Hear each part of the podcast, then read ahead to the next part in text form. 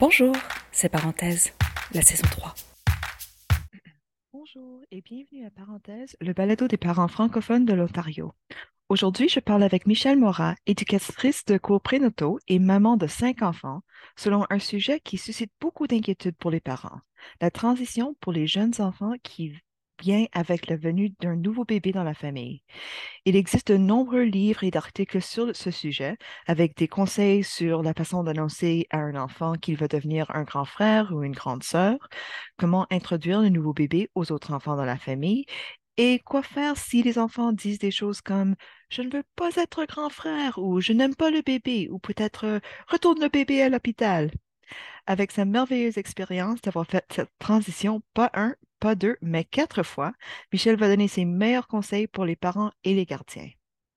Je m'appelle Julia. Bienvenue à la troisième saison de Parenthèse, le balado des parents francophones de l'Ontario. Alors, bonjour Michel, bienvenue à Parenthèse.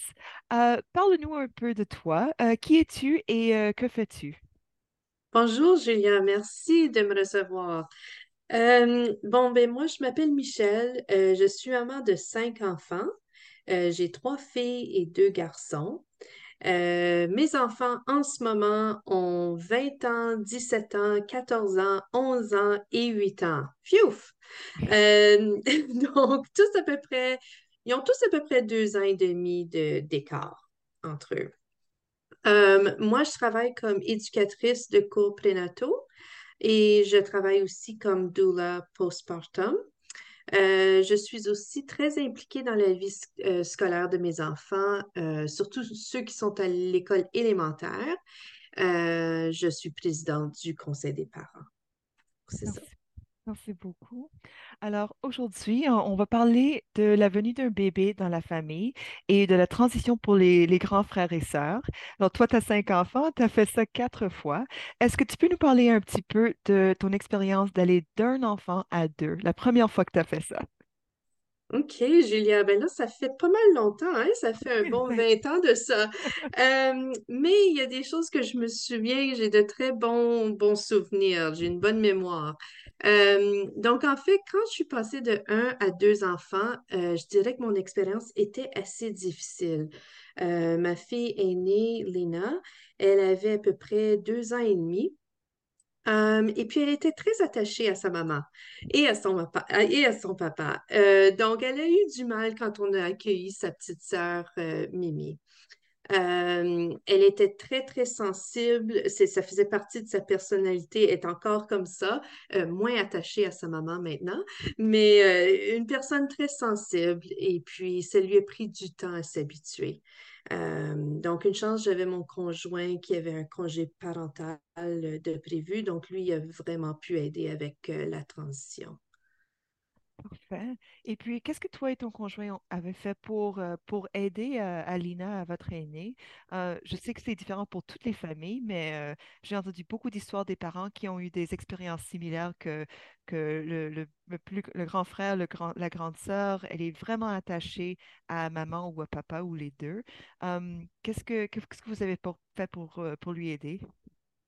Mais je te dirais que pour nous, euh, c'était vraiment de garder les choses bien simples à la maison.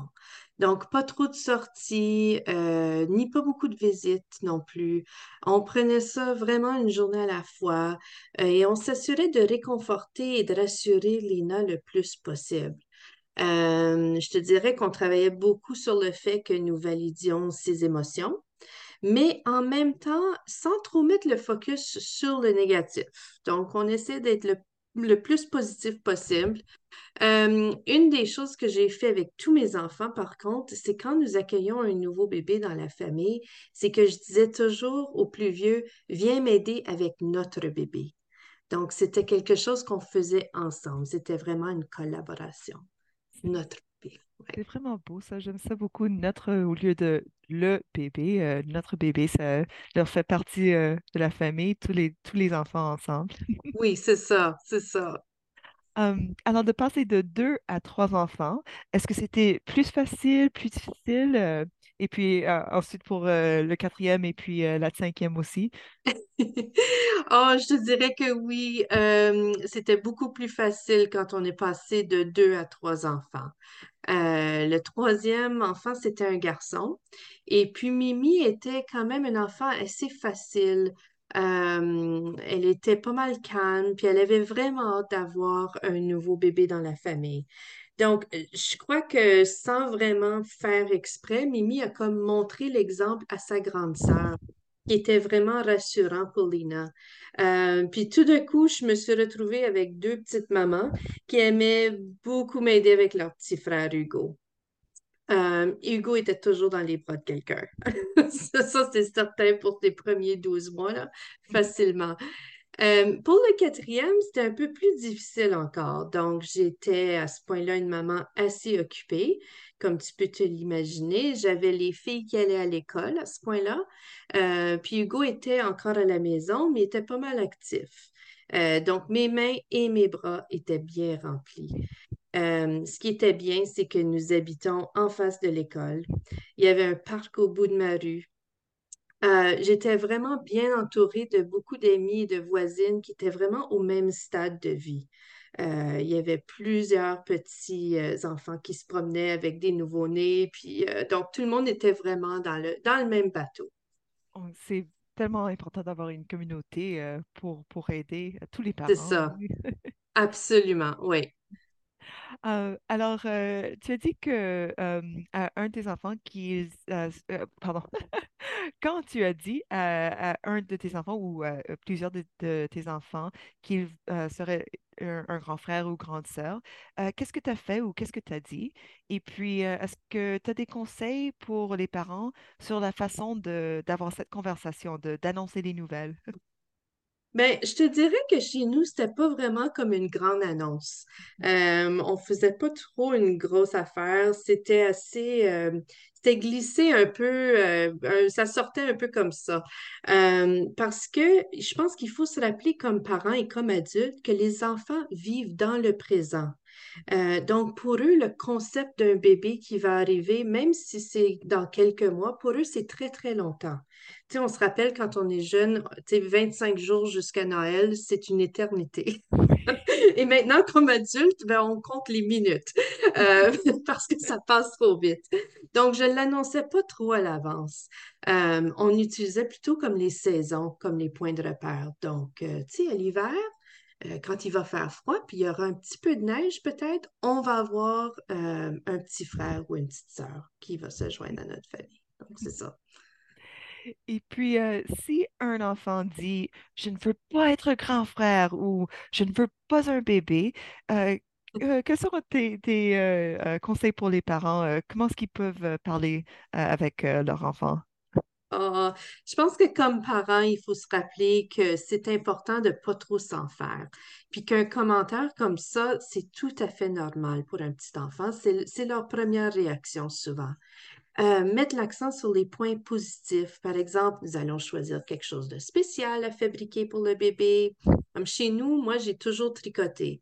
Donc, on s'amusait à choisir des patrons de chaussettes ou bonnets euh, que j'allais faire. Puis ça aussi, ça étendait la grossesse, hein, parce que le tricot, ben, c'est un processus. Là. Euh, sortir, ressortir les petits jouets ou les habits que les plus vieux ont portés ou ont joué avec quand ils étaient bébés. Ça, c'était toujours vraiment intéressant. Puis je pense que ça les encourageait à, être plus excités. Euh, les impliquer dans les préparatifs, mais aussi faire plusieurs rappels que les grands enfants peuvent faire beaucoup de choses que le bébé ne pourra pas faire comme si le bébé était pour, pour naître en hiver, ben eux, ils peuvent aller glisser ou ils peuvent aller patiner, mais le bébé ne pourra pas faire ça. Et puis, euh, une fois que le bébé arrive, euh, quels sont tes trois conseils principaux pour t'assurer que les enfants plus âgés ne se sentent pas euh, laissés de côté? Oh, trois conseils. je pense que mon premier, ça serait passer du temps avec eux sans le bébé. Puis je reconnais que ça, c'est c'est difficile, mais même si c'est euh, de mm, vider le lave-vaisselle ensemble pour 10 minutes, pour pouvoir vraiment avoir le focus sur eux, puis avoir une belle conversation avec un début et une fin. Euh, mon deuxième conseil, ce serait parler au bébé du grand frère ou de la grande sœur, devant le grand frère ou la grande sœur. Donc, moi, je disais au petit bébé, je l'avais dans mes bras, puis je disais, tu sais quoi, là, va falloir que je te dépose parce que je dois aller aider Lina à mettre son habit de neige parce que Lina, elle est vraiment chanceuse, elle s'en va glisser avec papa. Euh, donc, je faisais ça. Puis ça, je trouvais que ça, ça aidait pour, pour pas qu'ils sentent comme ils sont toujours en train d'attendre. Euh, parce que je pense que c'est normal, mais c'est facile comme parent de dire, donne-moi deux minutes, donne-moi une autre minute, euh, mais de vraiment retourner l'attention vers eux parfois. Euh, mon troisième conseil, ce serait quoi? Donc, je pense que ce serait les impliquer avec tout. rassurer leurs craintes, puis être présent juste durant les grandes émotions. Merci, c'est vraiment beau. des, Vraiment des belles conseils. Je, sais que beaucoup de parents trouvent la transition de un à deux enfants difficile parce que vous devez non seulement vous occuper d'un nouveau-né, mais aussi prendre soin d'un tout petit actif ou un enfant plus âgé. je sais, euh, c'est comme euh, une petite chose que les, parents disent des fois d'aller de un enfant à deux, c'est beaucoup plus difficile d'aller de deux à trois ou trois à quatre parce que tu es déjà habitué euh, à ce, à ce point-là. Oui. Mais est-ce que est-ce que tu as des conseils pour donner aux parents pour faciliter la transition de, de 1 à 2 pour cette grande transition en vie? Oui, absolument. Je pense que mon conseil numéro un, là, puis c'est encore mon conseil d'aujourd'hui, même avec mes enfants qui sont plus grands, puis même, certains jeunes adultes, c'est que chez nous, c'est la simplicité totale.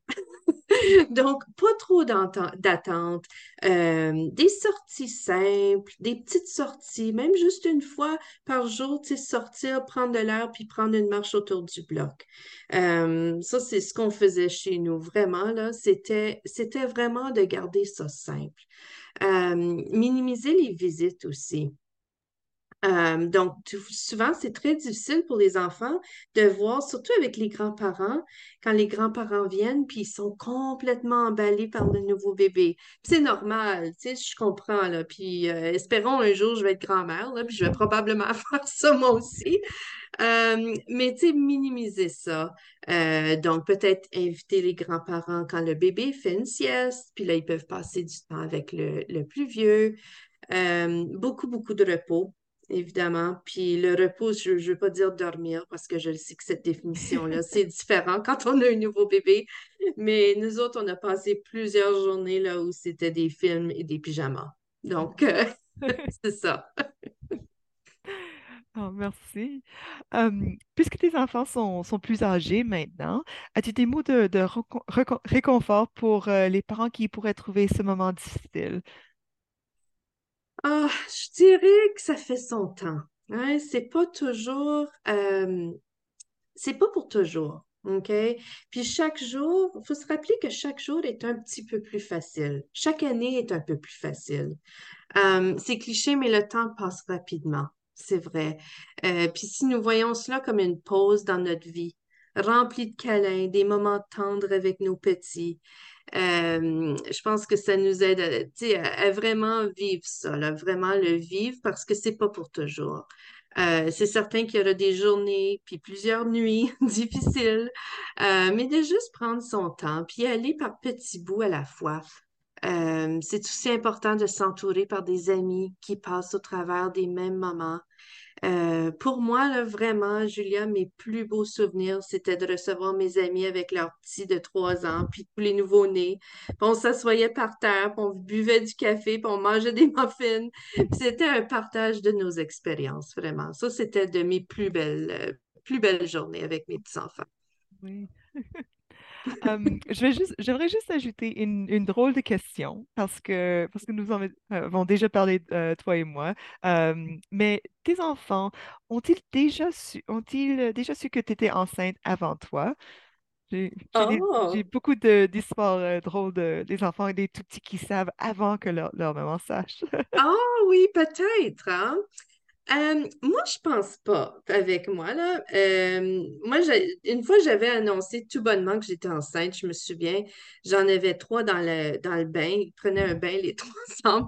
Là, j'ai dit, bon, bon, là, là, vous allez m'aider. Maman est fatiguée parce que j'ai un bébé dans le ventre. Puis c'est sorti comme ça. Puis là, Mimi s'est retournée, puis elle m'a regardée, puis elle a dit, ah, je le savais, je le savais. C'est pour ça que tu étais fatiguée. Donc, tu sais, peut-être qu'ils savaient, peut-être qu'ils avaient un indice, euh, mais je, je, je suis pas trop sûre. Euh, puis j'avoue que des fois, parce que moi, j'ai allaité mes, mes enfants longtemps, donc, donc le, dernier bébé avant le prochain bébé, on va dire, si ça fait du sens, là, euh, j'allaitais encore pendant que j'étais enceinte durant ma grossesse. Puis au début de la grossesse, c'est normal que le goût du lait maternel change. Euh, donc, j'avais toujours comme un indice quand tout d'un coup, mon, mon petit de deux ans refusait de boire mon lait. Là, je me disais, oh non, OK, ça se peut. Et puis, oui, voilà.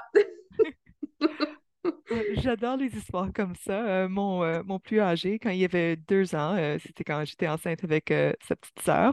Et puis, je m'en souviens, il m'a dit quelque chose. Ah, j'aimerais avoir une sœur. Je pense qu'on va avoir une Oh, sœur. Et j'ai dit, ben, peut-être un jour, je ne sais pas. Non, ça va venir bientôt. Et puis, ouais, il avait ah, raison. Oui, Ou des autres histoires, les, les enfants qui, qui savent, euh, oh, ça va être une petite fille ou un petit garçon avant que, les, avant que le, le, le rendez-vous euh, au médecin. Euh, oui, j'adore les histoires comme ça. Alors, oui, c'est vrai, hein? C'est comme ils ont un pressentiment, hein, des Oui, fois. oui. J'ai une amie, elle avait dit, son, son garçon, il avait trois ans quand euh, elle était enceinte avec euh, sa fille. Et puis, ils ont dit, on va aller au médecin demain et puis on va, on va savoir si, si tu vas avoir un frère ou une sœur. Et puis, il a dit, mais c'est une fille et puis elle s'appelle Zoé. Et c'est juste Oh, tout comme ça. Et c'était pas même sur leur oh, liste, mais elle, elle s'appelle Zoé maintenant. oh. Prémonition. Oui, peut-être, hein? Peut-être qu'il y a des petits messages qu'ils voient quoi, que nous, on Oui. voit pas. Alors, euh, je pense que c'est bien de, de nous euh, penser à les, les histoires comme ça parce que souvent Oui. on parle de, de l'accueil d'un un petit frère ou un petit sœur et puis c'est vraiment négatif parce qu'on pense oh comment est-ce que euh, il va réagir, qu'est-ce qu'on va faire avec euh, le nouveau bébé et tout ça, mais euh, c'est il y a des Mhm. belles histoires aussi. euh, Oh oui, complètement. Il y a beaucoup de beaux moments. Absolument. Oui, Oui, oui. Oui. Puis il y a plein de monde qui passe à travers. Donc, euh, ça, oui. on n'est pas seul. On a survécu à voir les, euh, les frères et les sœurs, nous autres. Alors, euh, je que ça. nos enfants vont- ils vont être corrects aussi. Effectivement. Effectivement. Bon, euh, on va retourner aux questions. Oui. Euh, j'ai quelques petites questions, juste des questions en rafale pour, pour toi. Euh, alors, tel que euh, euh, en tant que parent, euh, quelle a été ta plus grande joie, ta plus grande joie, pardon, et ta plus grande tristesse? Oh, OK. Ben, je te dirais que mes plus grandes joies, c'était les naissances de mes bébés. Vraiment, là. Moi, j'ai eu des naissances très, très positives. Donc, ça, ce serait mes, mes plus grandes joies, mes, mes très beaux souvenirs. Euh, je te dirais que ma plus grande tristesse, puis ça, c'est des tournants qu'on prend des fois dans nos chemins comme parents, euh, puis on ne sait pas que ça s'en vient, mais on a pu surmonter. Euh, c'est lorsque j'ai dû aider ma fille aînée avec un diagnostic d'a- d'anorexie. Donc ça, c'était probablement ma plus grande tristesse comme parent. Mais on, on l'a surmonté, donc ça va. Je suis contente qu'elle va mieux. Oui, merci. Et euh, quel est euh, qu'est-ce que t'inquiète le plus pour l'avenir de ton enfant, euh, ton avenir de, ton enfant? Oh mon Dieu, pour l'avenir de mes enfants, ben, comme tu sais, Julia, comme parent, on s'inquiète pour tout, hein? Ça s'arrête pas. Euh, je te dirais, pour moi, c'est des choses plus globales comme les changements climatiques, les guerres, euh, le coût de la vie. Je- souhaite que mes enfants vont pas habiter avec moi pour toujours. Euh, leur éducation, euh, non, il y a, y a plein de choses comme ça qui, qui m'inquiètent. Donc, euh, ouais, quand- tu sais, je pense que c'est normal comme parents, on leur souhaite le mieux, puis on espère que, tu sais, qu'on puisse protéger notre planète. Vraiment, là. Ouais. Et puis, un peu lié à ça, que veux-tu léguer à ton enfant? Des connaissances, des valeurs, les, les coutumes? Oui, Ça va sembler vraiment simple, mais moi, ce qui est le plus beau commentaire que je reçois de d'enseignants ou de voisins, voisines ou d'amis, c'est que wow, ton, ton enfant est tellement gentil. Ouais, tellement gentil. Donc, pour moi, euh, la gentillesse, c'est vraiment quelque chose euh, d'important. Puis, puis on met beaucoup d'importance sur ça. Donc, une personne gentille et douce dans le monde, euh, je pense que ça, ça va loin déjà, là. Puis pouvoir aider les personnes qui, qui l'entourent. Donc, ça, c'est ça, c'est vraiment ce qui est important. Je suis aussi une fière franco-ontarienne. Euh, donc, je souhaite et j'espère de tout mon cœur que mes enfants continuent à parler le français parce que ça, c'est très, très important. Ouais. Merci beaucoup. Ce qui nous amène à, la conclusion de cet épisode. Nexus Santé et toute l'équipe de Parenthèse te remercie, Michel, d'avoir accepté de nous rencontrer et de partager tes histoires avec nous pour, pour les autres parents. À, tous nos auditeurs, nous espérons que cet épisode vous a plu. Merci d'avoir été des nôtres. Oh, merci, Julia. C'était un plaisir.